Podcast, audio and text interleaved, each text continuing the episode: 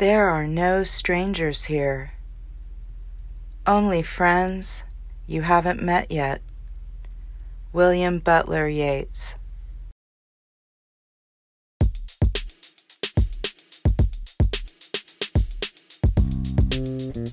Welcome to Copacetic Health, a family friendly educational podcast focusing on health literacy as a global community. Welcome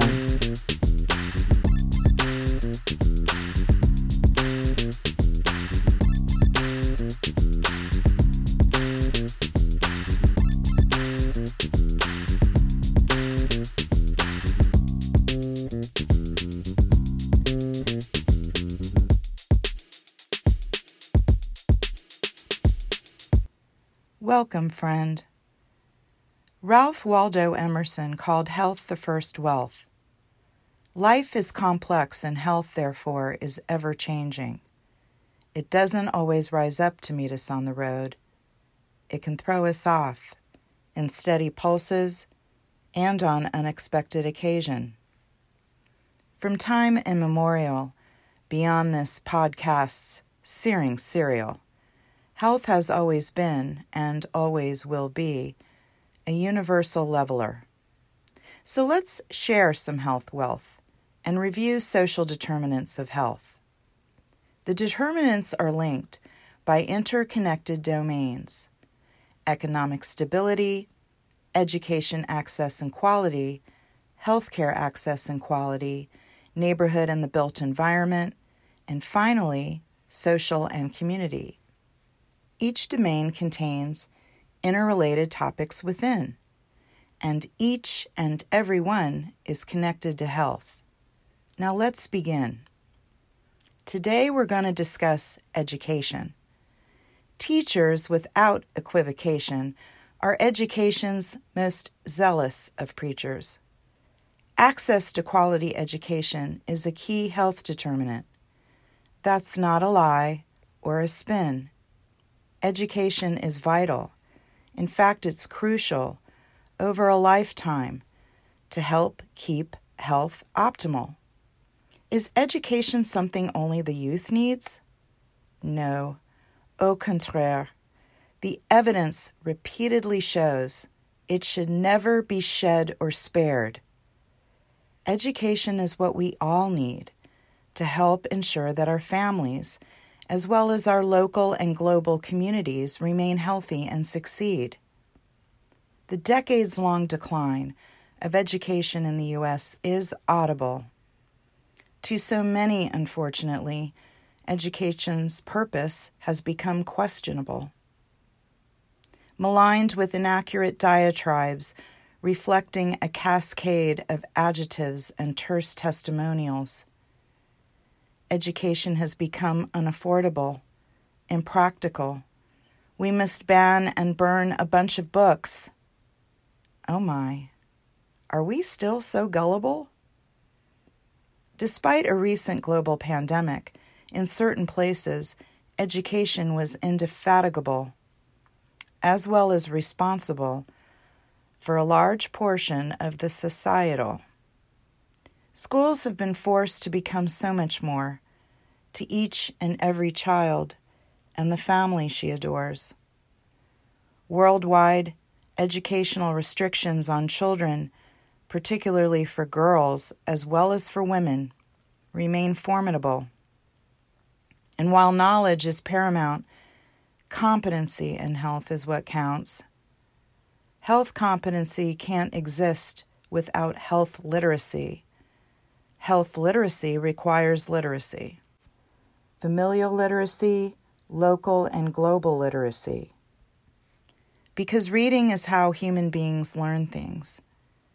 But in many places around the world, including the US, negative health indicators, such as a lack of access to quality education, are continuous. Early health and literacy challenges are not automatically screened. For the routine or ones rarely seen.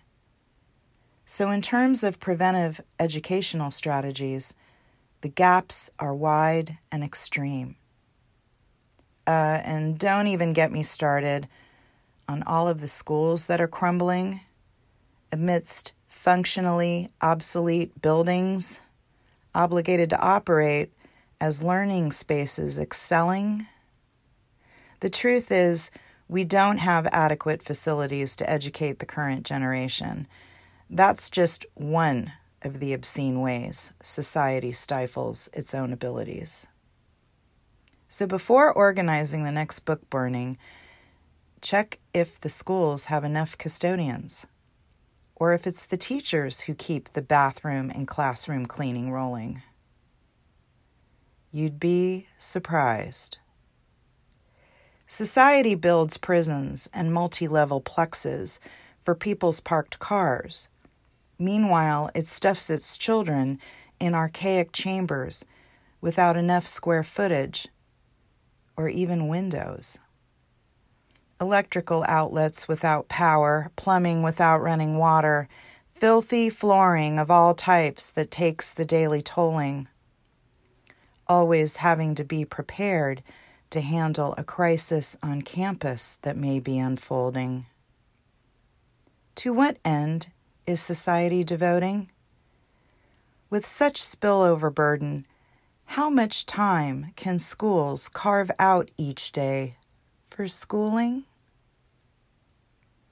Dear listeners, I'm going to pause for nothing more than a brief acoustical reprieve.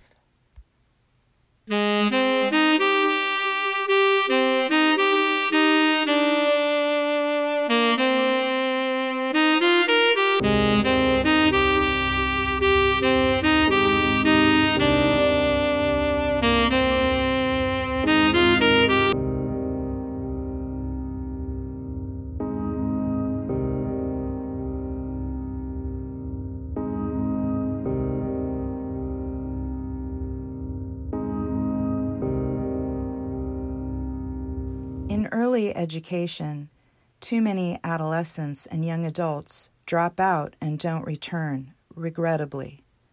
The outcome gleans generations of lifelong learners that could be healthier, potentially. Researchers have shown the lower the standards in education, the greater the detrimental impact, whether it be a family, a village, or a nation. The negative cycle continues because lack of access, especially to early education, holds up healthy development and increases rates of incarceration. As the population ages, contributing health disparities with origination and education will increase without relief and lead to further social discrimination unless the science is accepted and there's universal belief. Let's talk about two of education's friends housing and food. As mentioned before, among the social determinants of health, there's relationships and interlude. Housing and food are linked, therefore, the antonyms of homelessness and food insecurity are too. Globally, children of all ages experience acute and chronic homelessness. Without a permanent address, parents can't register children for school, and if a child is homeless, it can mean a family is on the street without enough food to eat, heavily burdened with a cloak of obstacles. Adequate nutrition can rapidly retreat from developing bodies and brains needing to thrive and compete. In the heat of homelessness, which one of us wouldn't be daunted by the experiences of socioeconomic defeat. Dr. Elizabeth Blackwell wrote Our school education ignores, in a thousand ways, the rules of healthy development. Lest we forget, social determinants of health might suggest that they are a static set, but there are degrees and ranges that exist within. Given a human's lifespan, it takes little to interrupt equilibrium. Lack of access to quality education has historically led to local, regional, and national altercations. given the global situation, it bodes not well in the now or in the future for health disparities to increase in the exponential. As a teacher, I share a dream. No matter what the routine, region, or extreme, all nations will deploy a universal campaign for education with fervent dedication to higher rates of literacy and therefore lower rates of incarceration and desperation. Remember in the beginning the quote from Emerson? He also wrote, Don't be pushed by your problems, be led by your dreams.